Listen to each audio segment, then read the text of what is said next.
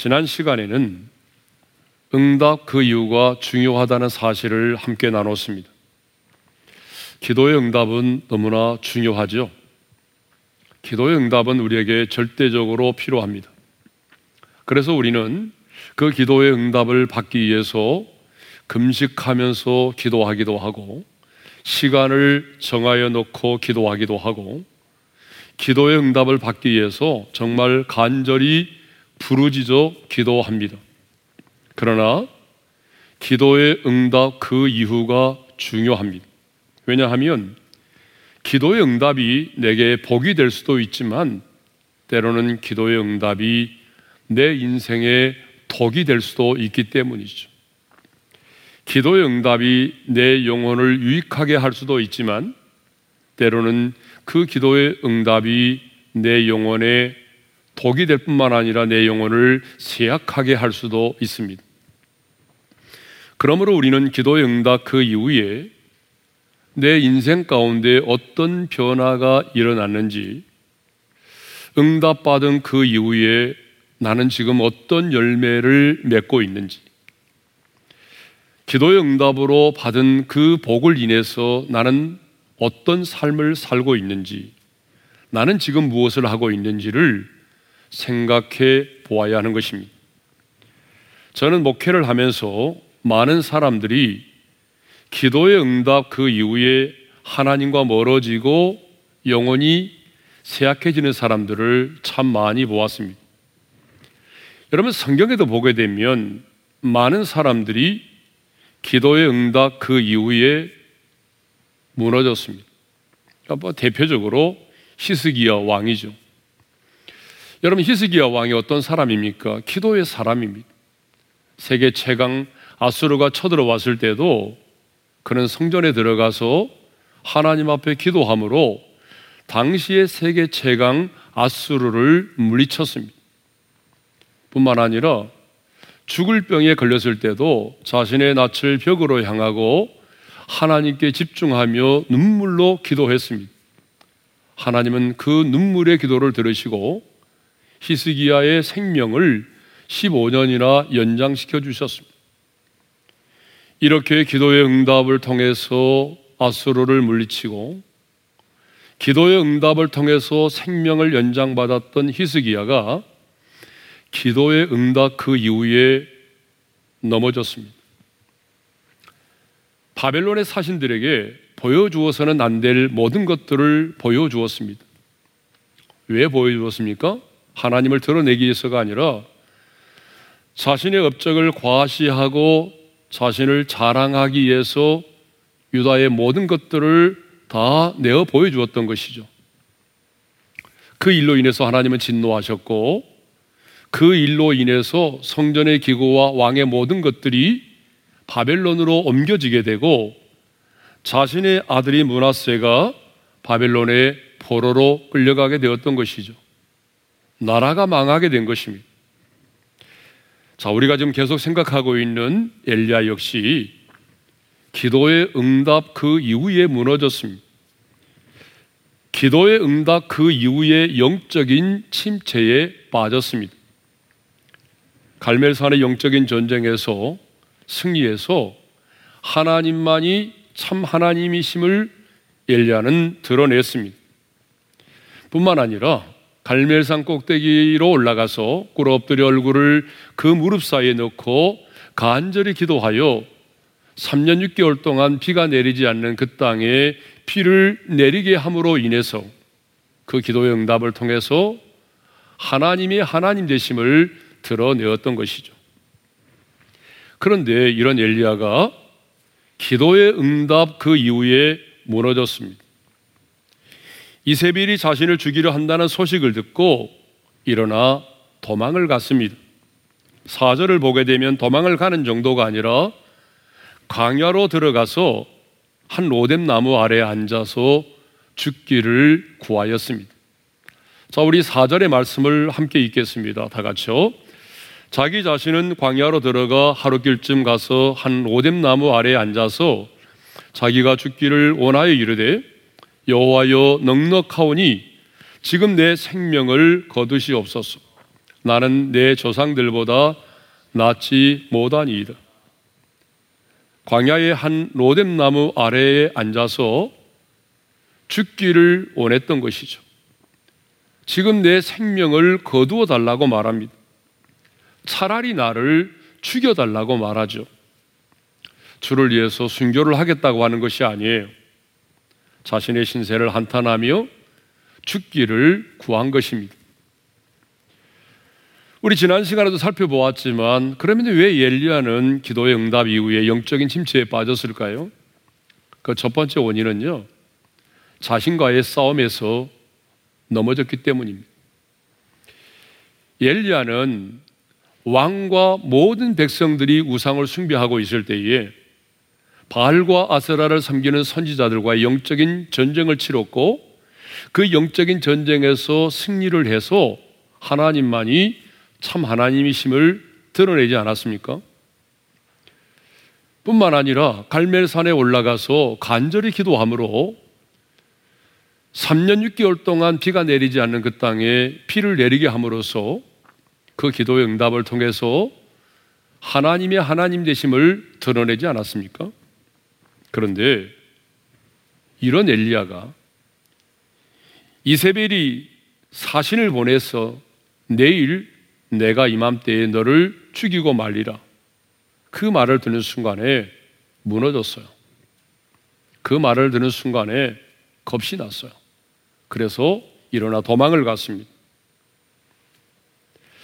왜 그랬을까요? 하나님께서 이세벨이라고 하는 한 악한 여인으로부터 자신을 지켜주시지 않으심에 대한 섭섭함 때문이죠. 적어도 내가 이런 영적인 전쟁을 치렀고 이렇게 간절히 기도해서 하나님의 하나님 되심을 드러냈다고 한다면 하나님께서 적어도 이세벨이라는 여자가 자신을 죽이려고 할 때에 자신을 지켜주시고 보호해 주실 것이라고 하는 믿음을 가지고 있었거든요. 그런데 자신의, 자신이 기대했던 모든 것들이 무너지고 말았습니다. 자, 이것을 보게 되면 엘리야는요, 자신과의 싸움에서 실패한 것입니다. 엘리야는 바알을 숭배하는 선지자들과의 영적인 전쟁에서는 승리를 했지만 자신과의 싸움에서는 넘어진 거죠. 여러분, 우리들도 그렇지 않습니까? 여러분, 보이지 않는 어둠의 영과의 싸움에서는 승리하면서도 내 자신과의 싸움에서는 실패하고 넘어진 사람들이 정말 많이 있습니다. 엘리야는 갈멜산에서 바알의 숭배자들과의 영적인 전쟁에서는 승리했지만 자신과의 싸움에서는 힘없이 무너지고 말았습니다. 엘리야가 무너졌던 영적인 침체에 빠졌던 또 하나의 이유는 자신이 지금 처해 있는 형편만을 바라보았다는 것이죠. 자, 우리 3절 상반절의 말씀을 읽겠습니다. 다 같이요. 그가 이 형편을 보고 일어나 자기의 생명을 위해 도망하여 엘리야는 그 순간에 여기까지 나를 인도해 주신 그 하나님을 바라보지 않았어요. 엘리야는 그 순간에 나의 기도에 응답하신 그 신실하신 하나님을 바라보지 않았습니다. 자신이 처해 있는 지금의 그 상황과 지금의 그 형편만을 바라보았던 것입니다. 승리 이후에, 기도의 응답 그 이후에 자기 자신을 바라보고 자신의 형편을 바라보니까 이전보다도 자기 자신이 더 비참하게 보이고 더 초라하게 보였던 것이죠. 여러분, 가난하게 살던 사람이 가난해지면 별로 자기 자신이 비참하게 보이거나 초라하게 보이지 않습니다. 그러나 여러분 부자로 떵떵거리며 살던 사람이 졸지에 갑자기 가난하게 되면요 자신의 형편이 굉장히 더 초라하게 보이고 비참하게 보이는 것입니다. 여러분 엘리야도 마찬가지입니다.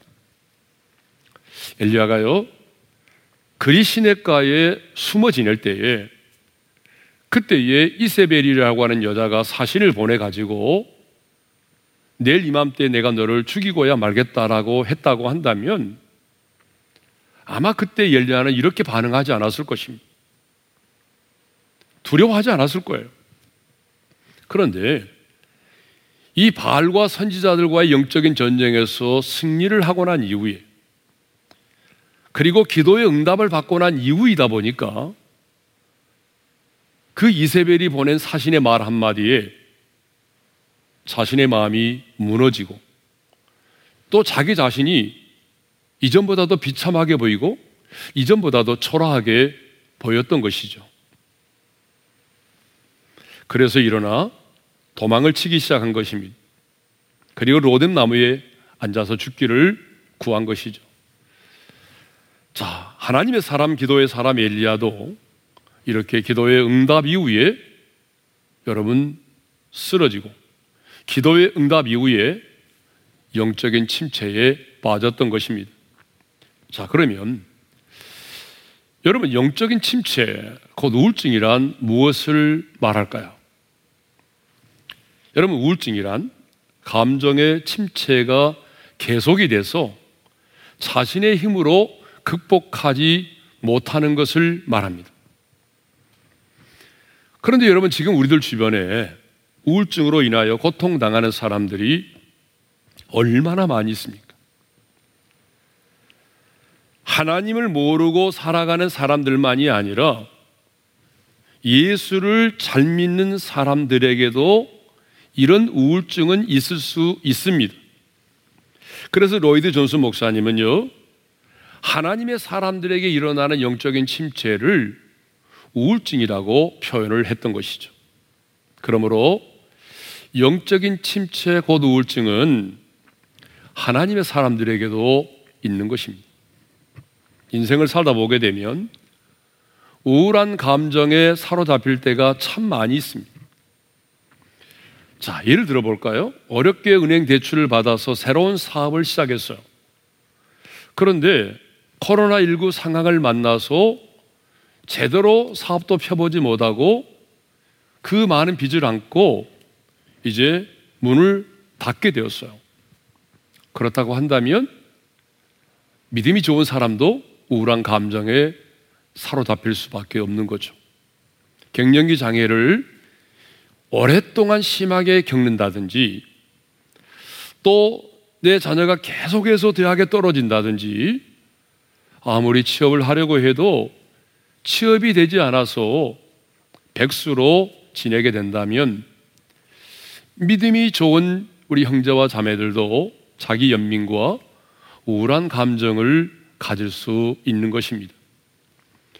또 우리 안에 치유되지 못한 많은 그 아픔과 상처들이 남아 있게 되면 자신도 모르게 자신도 모르게 자기 연민과 우울한 감정에 사로잡힐 수가 있는 것입니다. 그런데 여러분, 우울한 감정 그 자체가 우울증은 아닙니다. 여러분 착각하시면 안 돼요. 우울한 그 감정 그 자체가 우울증은 아니에요. 우울한 감정은요, 정상적인 사람이라면 한 2주 정도 지나고 나면 다시 회복이 되는 거죠. 그러나 우울증은요, 2주가 지나도 회복되지 못하고 그 우울한 감정이 계속되는 것입니다. 그런데 지금 우리는요, 이 자기 연민과 우울한 우울증이 만연한 시대에 우리가 살고 있습니다. WHO 홈페이지 자료에 의하면 2020년 현재 대략적으로 10억 명의 사람들이 우울증을 포함한 정신 이상을 경험하고 있다는 것이에요. 한국건강증진개발원의 2020년 10월 14일 보도에 의하면 우리 국민의 40.7%가 이 코로나19로 인해서 우울과 이 불안을 경험하고 있다는 것입니다. 여러분 40.7%이면 거의 국민의 절반 수준이잖아요. 그러니까 두 사람 중에 한 명이 지금 코로나19 상황이 지속되면서 정서적으로 굉장히 불안하고 그리고 우울한 감정을 지금 경험하고 있다는 것입니다. 예전에는요, 뭐 나이 든 사람들에게 나이 든 사람들 중에 우울증이 걸린 사람들이 많이 있었거든요. 그런데 최근에는요, 청소년들 가운데 우울증을 앓고 있는 사람들이 점점 많아지고 있습니다. 보도에 의하면 서울 시내 고등학생들의 70% 정도가 우울증을 경험했다라고 하는 그런 보도가 있습니다. 그들 가운데 30% 정도는 치료를 받아야 할 만큼 심각성이 있다는 거죠. 그리고 그 30% 가운데의 8%는 여러분 자살 충동을 경험했다라고 말합니다. 통계적으로 보게 되면 우울증 환자의 15%는 자살을 합니다. 우리나라를 보게 되면 지금 하루에 37.8명, 그러니까 하루에 약 38명의 사람들이 스스로 자신의 목숨을 끊고 있습니다. 여러분, 이런 걸 보게 되면 지금 우리나라는 자살 공화국이라고 불려도 손색이 없을 만큼 그렇게 자살이 많은 나라입니다. 10대, 20대, 30대에 사망률 1위가 뭔지 아세요? 암이 아니에요. 자살입니다. 그런데 자살하는 사람들을 보게 되면 어떤 일시적인 감정을 이기지 못해서 또 생활을 비관해서 자살을 하는 사람도 많지만은 많은 사람들이요 자기 연민과 그 우울한 감정을 이기지 못해서 목숨을 끊는 사람이 많다는 것입니다. 자, 영적인 침체, 곧 우울증에 우리가 빠지게 되면 자신이 굉장히 비참하고 초라하게 느껴집니다. 자기 연민에 빠지게 됩니다. 삶의 의욕이 저하되고 삶이 굉장히 무기력해집니다. 무슨 일을 해도 여러분 재미가 없습니다. 밥을 먹어도 밥맛이 없습니다. 아무리 재미있는 얘기를 해도 웃음이 나오지 않습니다. 괜히 우울해지고 슬퍼지고 마음이 답답해집니다. 하나님이 나를 버리신 것처럼 느껴집니다. 우리를 하나님의 사랑에서 끊어 놓을 수 있는 것이 아무것도 없는데 내가 꼭 하나님의 사랑에서 떨어져 나간 것처럼 느껴집니다. 그러다 보니 하루에도 몇 번씩 죽고 싶은 그런 생각에 사로잡힙니다. 다시 말하면 자살 충동을 느낀다는 것이죠. 그래서 16세기의 영성가 아, 로열라의 이냐시오는 우리가 겪고 있는 영적인 침체를 영적인 고독이라고 표현했어요. 영적인 고독. 그런데 지금 우리 사회는 자기 연민과 우울증으로 고통받고 있는 사람들이 의외로 많습니다. 과학 문명은 이렇게 발달하고 여러분 우리의 생활의 수준도 불과 뭐 10년 전, 20년 전하고는 비교할 수, 비교할 수 없을 만큼 높아지고 좋아졌는데 그런데 더 많은 사람들은 영적인 침체를 겪고 있고 더 많은 사람들은 지금 예 우울증을 앓고 있다는 것이죠. 그런데요. 제가 서두에 말씀드린 것처럼 예수를 모르고 사는 사람들만이 아니라 예수를 믿는, 아니 예수를 잘 믿는 하나님의 사람들에게도 이런 자기 연민과 우울증이 있을 수 있다라고 하는 거예요. 믿음이 좋은 사람도요, 뭐 사랑하는 사람과 헤어졌다든지, 내가 그토록 사랑했던 사람이 나보다 먼저 세상을 떠났다든지, 그리고 가족 간의 부부 간의 관계, 부모와 자식 간에 정말 어떻게 말로 표현할 수 없는 엄청난 그런 어려운 관계를 겪고 있다고 한다면 또 거부간에 그런 심한 갈등을 겪고 있다고 한다면 여러분 믿음이 좋은 사람도 이런 우울한 감정에 사로잡힐 수가 있는 것이죠. 또한 어떤 자기가 이루어놓은 그 목표를 열심히 했음에도 불구하고 성취하지 못할 때 환경적으로 과도한 스트레스를 받게 되었을 때 또 엘리야처럼 하나님에 대한 어떤 섭섭함 때문에 하나님의 사람도 자기 연민과 우울한 감정에 빠질 수 있는 것입니다. 여러분 심지어는요. 아, 우리 목사님들에게도 우울증이 있어요. 우울증 상담 공개 강좌에 참석한 목회자들을 대상으로 설문조사를 했는데 응답자의 40%가 우울증 초기이거나 우울증을 겪고 있었다는 얘기입니다.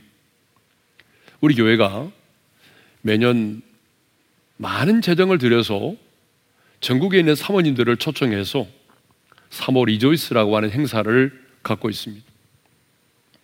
물론 올해는 뭐 코로나 때문에 갖지를 못했지만 여러분 왜 우리 교회가 그렇게 많은 재정을 들여가면서 이 3월 리조이스를 갖고 있는지 아십니까? 그것은 제가 어느 날 신문을 보았는데 우리 목사님들의 사모님의 67%가 우울증을 겪고 있다라고 하는 충격적인 사실을 접했기 때문입니다.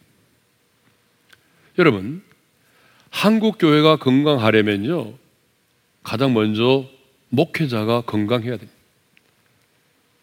목회자가 건강하려면 내조하는 사모님이 건강해야 됩니다. 그런데 사모님들의 67%가 우울증을 겪고 있다고 한다면 여러분 한국 교회가 어떻게 건강한 교회가 될 수 있겠습니까? 그래서 사모님들을 치유하고 회복하기 위해서 저희가 해년마다 3월 리조이스라고 하는 행사를 갖는 것입니다. 성경을 보게 되면 하나님의 사람들에게도 이런 우울한 증상이 있었습니다. 뭐 대표적으로 욥이죠. 여러분 욥이 어떤 사람입니까? 순전하고 정직하고 하나님을 경외했던 사람이잖아요. 그런데 그런 욥도 하루아침에 모든 재산과 자녀를 잃게 되고 그리고 자신의 몸에 악창이 나서 기와 조각으로 자신의 몸을 긁어야만 하고 심지어는 자기의 부인마저도 하나님을 욕하고 죽으라며 저주의 말을 퍼부을 때에 여러분 욥도 입을 열어서 자기의 생일을 저주하였습니다. 욥기 3장 1절의 말씀을 읽겠습니다. 다 같이요. 그 후에 욥이 입을 열어 자기의 생일을 저주하니라. 여러분 욥기 3장 10절에 보게 되면요. 자기의 생일을 저주할 뿐만 아니라 자신의 어머니가 자신을 임신하여 이 땅에 태어난 것에 대해서도 후회합니다. 욥기 3장 10절의 말씀을 읽겠습니다. 다 같이요. 이는 내 모태의 문을 닫지 아니하여 내 눈으로 환란을 보게 하였음이로다. 무슨 얘기예요? 어찌하여 내 어머니가 나를 임신하여 나를 이 세상에 태어나게 함으로 이런 환란을 보게 했느냐 그 말입니다. 여러분 하나님을 경외했던 욥도 자신이 처한 환란을 인해서 영적인 침체에 빠졌습니다. 이대한 지도자인 모세도요. 이스라엘 백성들이 만나가 지겹다면서 고기를 달라가 아우성을 칠 때에 하나님 앞에서 이런 단식을 하게 되죠. 하나님, 어찌하여 종에게 이런 괴로움을 주십니까? 어찌하여 이 백성의 짐을 나에게 지우십니까? 내가 그들을 낳았습니까? 아니, 그들이 내 자녀입니까? 지금 그들은 울면서 고기를 달라고 아우성을 치고 있는데 이 백성에 대한 책임이 너무나 무거워서 나 혼자서는 이들을 데리고 갈 수가 없습니다. 주께서 나를 이렇게 대하시려거든 차라리 나를 죽여서 나의 이 비참한 모습을 보지 않게 하옵소서. 이대한 지도자인 모세도 감당할 수 없는 일을 당하자 차라리 나를 죽여서 차라리 나를 죽여달라고 말할 정도로 영적인 침체를 겪어야만 했던 것입니다. 그리고 지금 우리가 생각하고 있는 엘리야도 영적인 침체에 빠져서 모든 것을 다 내팽개치고 차라리 죽었으면 좋겠다라고 하소연을 하고 있습니다. 여러분 엘리야가 누굽니까? 엘리야는요 구약을 대표하는 사람이에요. 모세와 더불어서 구약을 대표하는 사람입니다. 모세가 율법을 대표하는 사람이라고 한다면 엘리야는요 선지자를 대표하는 사람이에요. 그래서 마태복음 17장에 보게 되면 예수님이 산에 올라가서 변형되어 가지고 그 변화된 모습으로 누군가와 대화를 나누는 장면이 나오죠. 여러분 그때 예수님이 누구와 대화를 나누셨어요? 바로 모세와 엘리야와 대화를 나누셨죠. 왜요? 그 두 사람이 바로 구약을 대표하는 사람이었기 때문이에요. 여러분 엘리야라고 하는 이름의 뜻은 아세요? 엘리야라고 하는 이름의 뜻은요. 여호와는 하나님이시다라고 하는 그런 뜻입니다. 그래서 엘리야는요 자신의 이름에 걸맞는 인생을 살았습니다. 자신의 온 마음을 다해서 자신의 모든 사역을 통해서 여호와 하나님만이 참 하나님이심을 드러내었던 사람이죠. 뿐만 아니라 엘리야는 죽을 때도 여러분 우린처럼 자연사하지 않았습니다. 그는 어떻게 죽었습니까? 불말들이 모는 그 불수레를 타고 여러분 죽음을 경험하지 않고 하늘로 승천했던 사람이죠. 에녹과 마찬가지로 죽지 않고 천국에 올라갔던 사람이 누구예요? 엘리야입니다. 그런데 이런 영적인 거인 엘리야도 영적인 침체에 빠져서 자신의 신세를 한탄하며 죽기를 구했던 것입니다. 자, 이렇게 하나님을 경외했던 욥도 그리고 이런 위대한 지도자인 모세도 요 하나님만이 참 하나님이심을 드러내었던 이디한 영적인 거인 엘리야도 이렇게 무너지고 우울한 감정에 사로잡혔던 것입니다. 이것을 보게 되면 영적인 침체, 곧 우울증은요, 믿지 않는 사람들만이 아니라 믿는 사람들에게도 나타날 수가 있다고 하는 것입니다. 그래서 어떤 분은요, 우울증을 누구에게나 올 수 있는 마음의 감기다. 마음의 감기라고 그렇게 표현을 했습니다. 그렇습니다, 여러분. 영적인 침체, 곧 우울증은요, 이 세상을 살아가는 사람에게는 언제나 그리고 누구에게나 올 수 있는 마음의 감기와도 같은 것입니다. 하지만 영적인 침체 곧 우울증은요, 여러분 만만한 것이 아닙니다. 여러분 오죽하면 오죽하면 견디지 못해서 자신의 생명을 스스로 끊겠습니까? 마음의 감기와 같다라고 하는 표현은 우리가 인생을 살아가면서 나도 언젠가는 걸릴 수 있다라고 하는 그런 의미의 말이지. 여러분, 이 영적인 침체 곧 우울증은 뭐 우리 인생에 유익하다거나 좋다라고 하는 말은 결코 아닙니다. 그러면 우리는 이런 영적인 침체, 이런 우울증을 겪고 있는 사람들을 어떻게 대하여야 할까요? 자, 이것을 알려면 오늘 본문에서 하나님께서 영적인 침체를 겪고 있는 그 로뎀나무 아래에서 자기의 신세를 한탄하며 죽기를 구하고 있었던 엘리야를 하나님이 어떻게 대하셨는지를 보면 알 수가 있습니다. 여러분 결론적으로 말씀드리면 하나님은요 영적인 침체를 겪고 있는 엘리야를 외면하지 않으셨습니다. 자, 우리 5절의 말씀인데요. 함께 읽겠습니다. 다 같이요. 로뎀 나무 아래에 누워 자더니 천사가 그를 어루만지며 그에게 일어나 그에게 이르되 일어나서 먹으라 하는지라. 하나님은 노뎀나무 아래에 있는 그래서 자신의 신세를 한탄함에 죽기를 구하고 있던 그런 엘리야를 어떻게 하셨습니까? 그냥 방치해 두셨습니까? 아니죠. 천사를 보내요. 그를 오루 만지셨습니다. 그리고 떡과 물을 주어서 먹고 마시게 함으로 힘을 얻게 했습니다. 하나님은 영적 침체에 빠져서 자신의 신세를 한탄함에 죽기를 구하고 있는 엘리야를 말이죠. 책망하지 않으셨어요. 내 수준이 이 정도밖에 안 돼? 내 믿음이 이 정도밖에 안 되는 거예요? 너 그러면서도 선지자라고 말할 수 있어?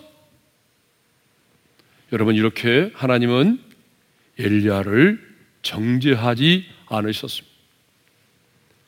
그런데 우리는 함부로 이런 사람들을 정죄하고 판단할 때가 얼마나 많습니다. 내가 가지고 있는 이 선입견, 내가 가지고 있는 이 기준을 따라서 사람들을 정죄할 때가 얼마나 많이 있습니까?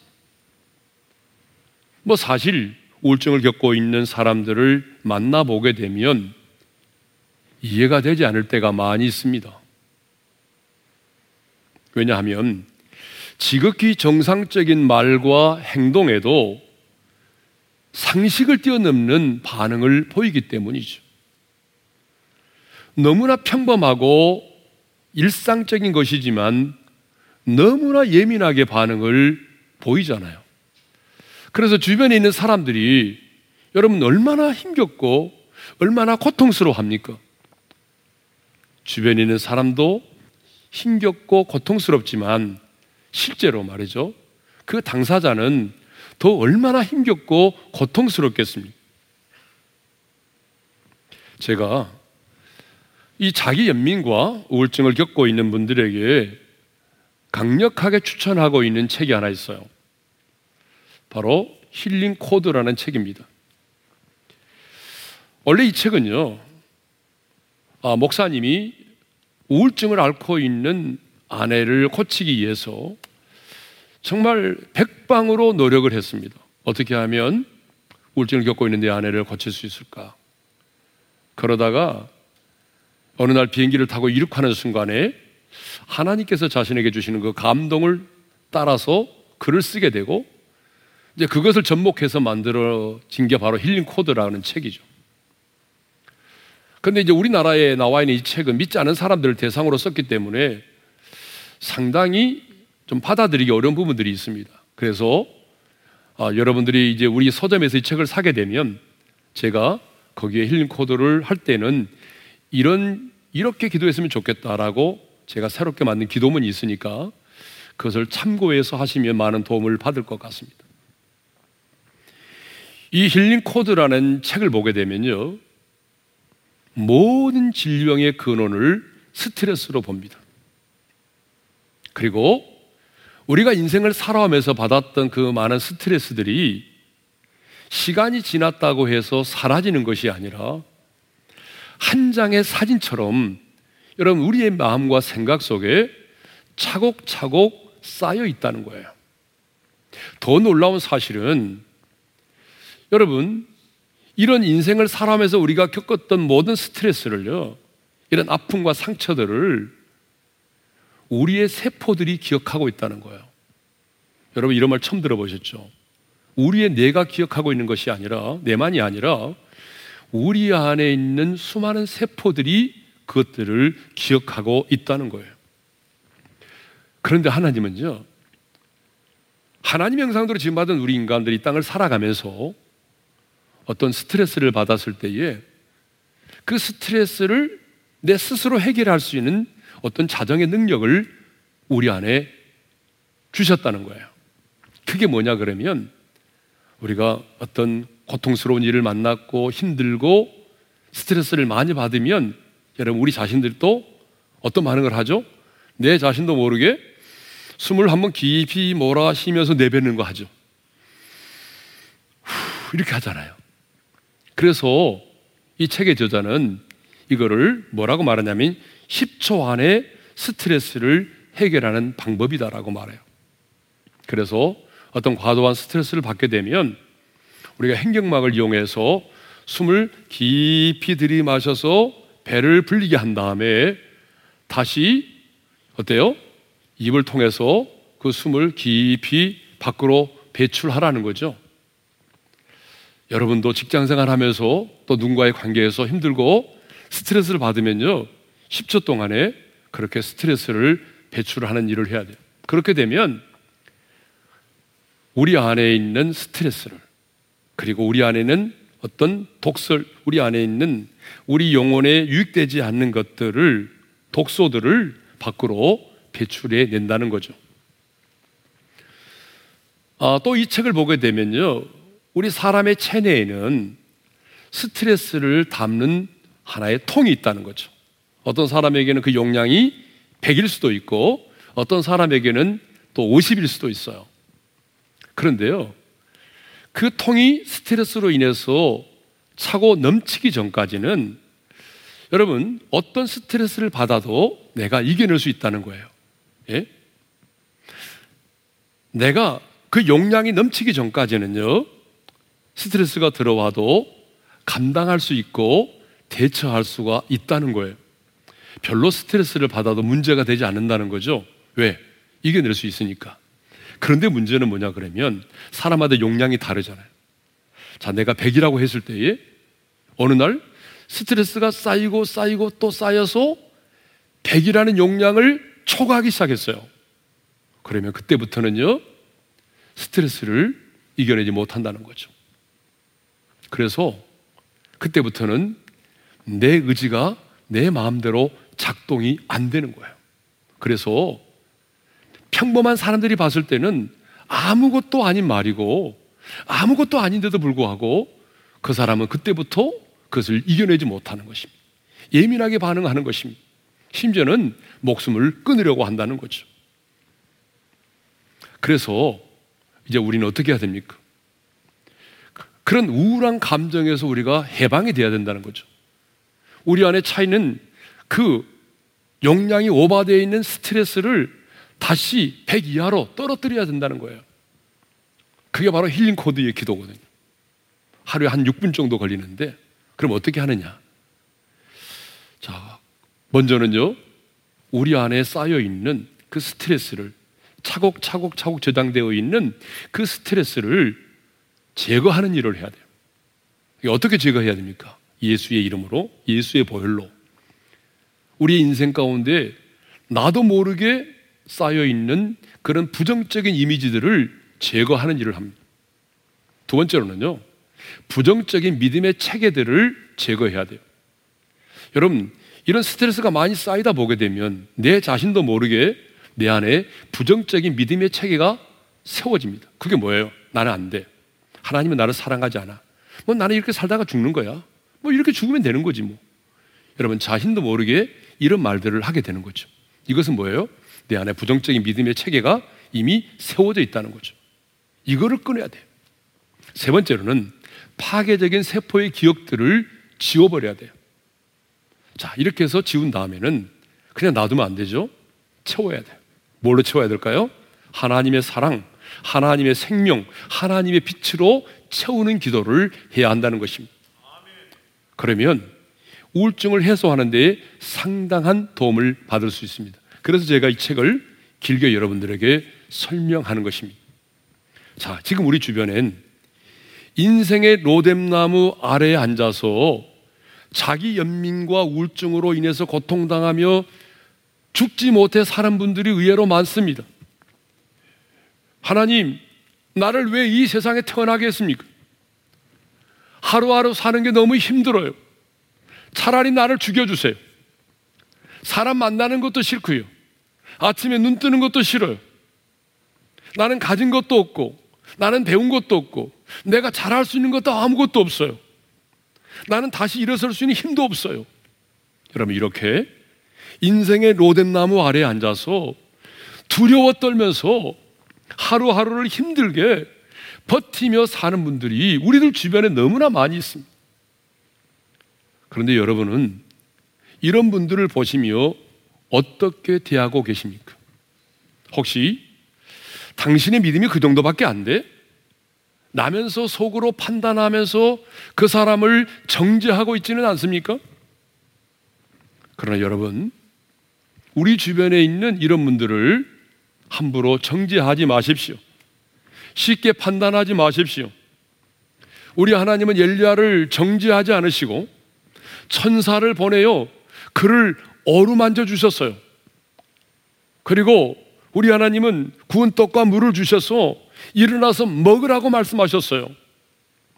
우리가 우울증으로 인하여 고통당하는 자들을 내가 정죄하는 것은요, 죽어가는 사람에게 비수를 꽂는 것과 같은 무서운 죄를 짓는 것입니다. 남의 상처를 공격하고 비난하는 것은 여러분 하나님의 사람의 모습이 결코 아닙니다. 그런데 인터넷에 보게 되면 악플러들이 너무 많아요. 여러분 본인도 힘들어 죽겠는데 이루어지는 못할 망정 또다시 그런 악플들을 통해서 그 사람을 고통스럽게 만들고 힘들게 만들어서 목숨까지 끊게 만드는 사람들이 얼마나 많이 있습니까? 저는 이 설교를 듣는 사람들 가운데는 악플러가 한 사람도 없기를 바랍니다. 하나님의 사람도 영적인 침체에 빠질 수 있습니다. 그러므로 주변에 이런 형제와 자매들이 있다고 한다면 여러분 정지하지 마십시오. 내 믿음이 그 정도밖에 안 돼. 나며 함부로 정지하지 마십시오. 당사자는 너무 힘이 들고 고통스럽습니다. 여러분 한번 생각해 보십시오. 누가 영적인 침체에 빠지고 싶어서 빠진 사람이 누가 있겠어요? 우울증을 겪고 싶어서 우울증을 겪고 있는 사람이 누가 있습니까? 그러므로 하나님의 사람인 우리는 정지하지 마시고 주님의 심정으로 그들을 이로해 주시기를 바랍니다. 아, 나는 주님께서 그 사람에게 보낸 천사다. 하나님이 나를 그 사람에게 보낸 천사라고 생각하고 여러분 그를 어루만져 주시고 정지하지 말고 비난하지 말고 여러분이 바로 하나님이 그에게 보낸 천사가 되셔서 그를 위로하고 격려하고 싸매어 주시고 도와주시기를 바랍니다. 영적인 침체를 이겨낼 수 있도록 여러분이 힘이 되어 주시기를 바랍니다. 코로나 기간이라 지금은 우리가 그렇게 할 수가 없지만 여러분 이 상황이 끝이 나면 적어도 함께 그분과 쇼핑도 하고 함께 운동도 하고 함께 영화 감상도 하고 함께 기도도 하면서 이겨낼 수 있도록 여러분들이 도움을 주시기를 바랍니다. 우리 주변에 있는 그런 사람들 함부로 정지하지 마십시오. 주신 말씀 마음에 새기면서 우리 찬양하겠습니다. 당신이 지쳐서 기도할 수 없고 찬양입니다. 당신이 지쳐서 기도할 수 없고 눈물이 빗물처럼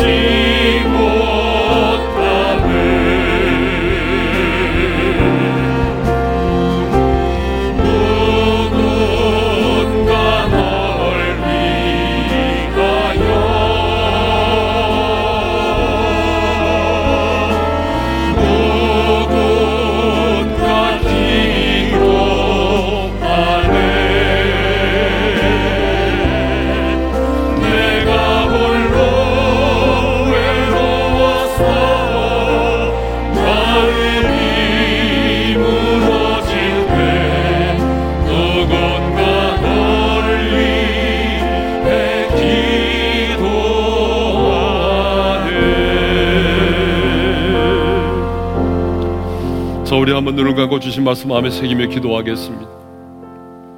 여러분, 하나님의 사람도 영적인 침체에 빠질 수 있습니다. 순전하고 정직하고 하나님을 경외했던 욥도 이디한 지도자인 모세도 하나님의 하나님 되심을 드러내었던 엘리야 영적인 거인도 너무 힘들고 어려운 상황을 만났을 때에 자신의 신세를 한탄하며 죽기를 구하였던 것입니다. 그러므로 여러분, 우리 주변에 영적인 침체를 겪고 있는 사람들, 우울한 감정에 사로잡혀 있는 사람들, 예면하지 마십시오. 우리 주님은 엘리야를 예면하지 않았어요. 로뎀나무 그늘에 앉아서 자신의 신세를 한탄하며 죽기를 구하던 엘리야를 정죄하지 않았습니다. 여러분의 선입견과 기준으로 함부로 정죄하지 마십시오. 더 나아가 이제 내 주변에 있는 그들을 도와주십시오. 하나님이 그들에게 보낸 내가 천사라는 사실을 기억하고 내가 하나님이 보낸 그들의 천사가 돼서 그들의 눈물을 닦아주고 그들을 위로하고 격려하며 세워줄 수 있기를 원합니다. 그들을 위하여 뜨겁게 기도하고 그래서 그들로 하여금 영적인 침체에서 벗어날 수 있도록 여러분들이 그들의 힘이 되어 주시기를 간절히 바랍니다. 이 시간에는 우리 부르짖어 기도하지 않고 우리 1, 2분 동안 조용히 말씀을 묵상하면서 기도하도록 하겠습니다. 기도하겠습니다. 아버지 하나님, 하나님의 사람은 영적인 침체에 빠졌습니다. 하나님을 경외했던 욥도 위대한 지도자인 모세도 영적인 거인 엘리야도 자신의 신세를 환탄하며 영적인 침체에 빠졌습니다. 그런데 하나님은 그 엘리야를 예면하지 않으셨습니다. 정지하지 않으셨습니다.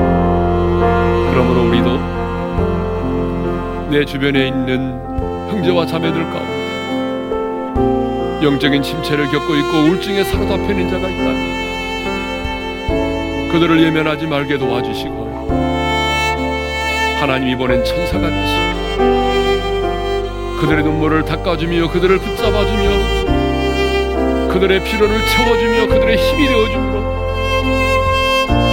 영적인 침체를 이겨나갈 수 있도록 쓰임 많은 하나님의 사람들이 되기를 원합니다. 우리를 통해서 내 주변에는 많은 이런 영적인 우울증을 겪고 있는 하나님의 사람들이 새 힘을 얻기를 원하고 영적인 침체에서 벗어날 수 있기를 원합니다. 이제는 우리 주 예수 그리스도의 은혜와 하나님 아버지의 영원한 그 사랑하심과 성령님의 감동, 감화, 교통하심